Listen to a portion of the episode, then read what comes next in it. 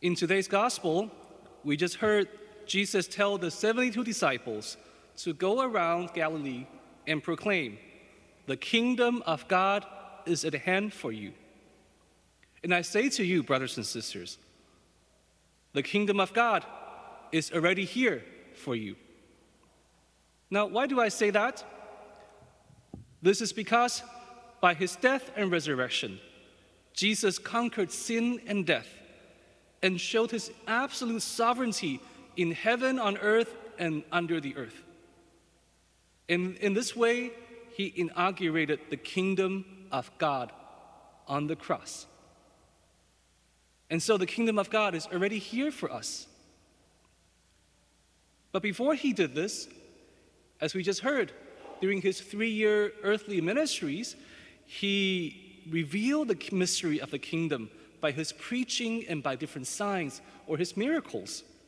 Moreover, Jesus followed the will of the Father together with his disciples. They tried to gather the people into this kingdom. And so, as a disciple of Jesus Christ, I say to you, the kingdom of God is already here for you. But what kind of kingdom is the kingdom of God? It is a kingdom of justice and mercy, not a kingdom based on oppression or exploitation. It is a kingdom of love and peace, not a kingdom based on aggression. It is a kingdom of light and life, where the dignity of life is upheld. It is not of the earth, although it extends throughout all the earth. It is a kingdom that begins on this earth, but will come to its fullness in the next world. It will not go away like any other earthly kingdoms. On this earth, the church is the sign of the kingdom because the church is made up by the disciples of the Lord who follow his words.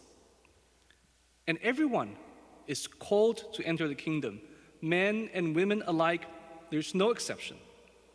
To enter it, we must first accept Jesus' words. And those who hear it with faith are numbered among the little flocks of Jesus Christ who have truly received the kingdom. And the kingdom, especially, belongs to the poor and lowly, which means those who have accepted it with humble hearts and with the poverty of spirit.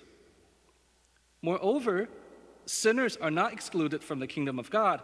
Jesus invites the sinners to the table of the kingdom. But of course, they have to stop sinning, otherwise, they won't be able to enter. And that is why Jesus and the disciples all said, Repent and believe in the gospel. The kingdom of God is at hand. And if you don't believe and repent, you will not be able to enter the kingdom of God, even when it comes. So you have to prepare and start repenting, uh, changing your life around. And we can imagine, we can appreciate this attractiveness of the kingdom, especially to the people who were poor and oppressed by the Romans who lived in the, uh, the region of Galilee 2,000 years ago. Because having considered all these that we just talked about, we can understand also um, there is a sense of urgency. That was why Jesus was sending the disciples out to different towns to tell people the kingdom of God is at hand, is at hand. And, and Jesus also told the disciples to carry no money back, no sack, no sandals, and greet no one on the way. Do not be bogged down because this message is so important. The, the kingdom was coming soon, and if you are ready, you can enter in right there. And if you not, if you don't want to enter, you might not have a chance to enter after all. So we can ask the question Is the kingdom of God attractive to us too? I believe so. Because if we're honest, we can see that so many parts of the world are still very, very far away from the kingdom of God, or even in our own country.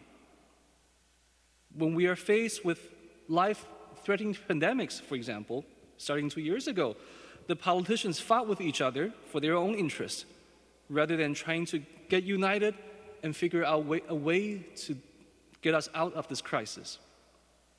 There are also unrests throughout the country uh, with so many uh, shootings that we heard lately, and the most, the most um, serious or the, the deadliest being the one that happened recently in, in Uvalde, Texas.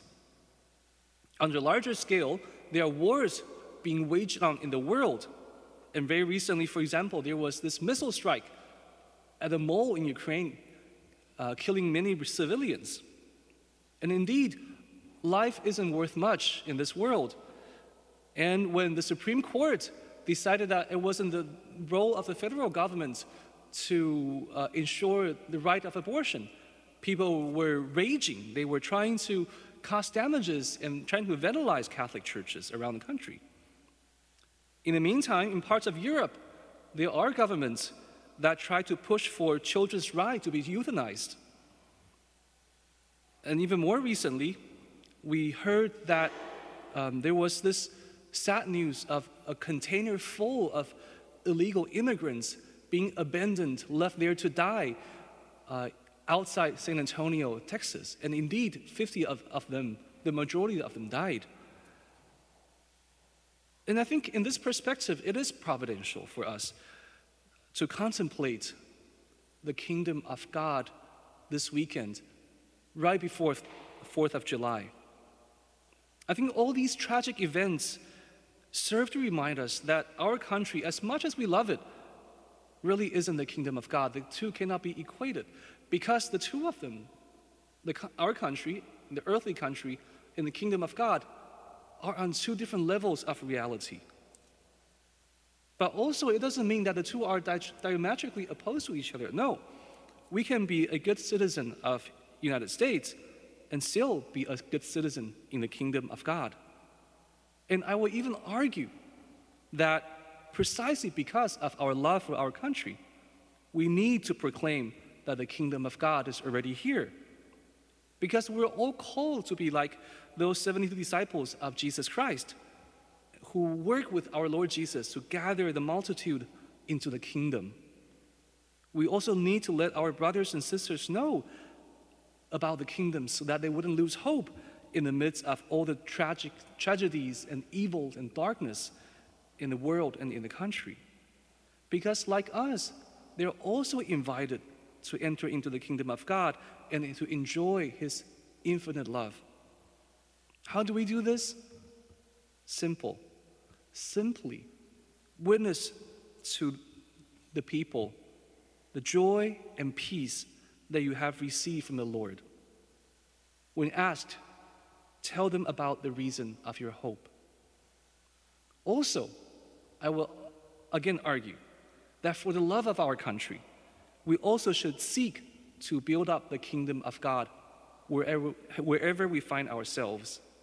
Because wherever we support each other in genuine love, wherever we help our brothers and sisters in need, wherever we, we speak up for the voiceless, the kingdom of God is at present at this place at that time and is continued to be built up.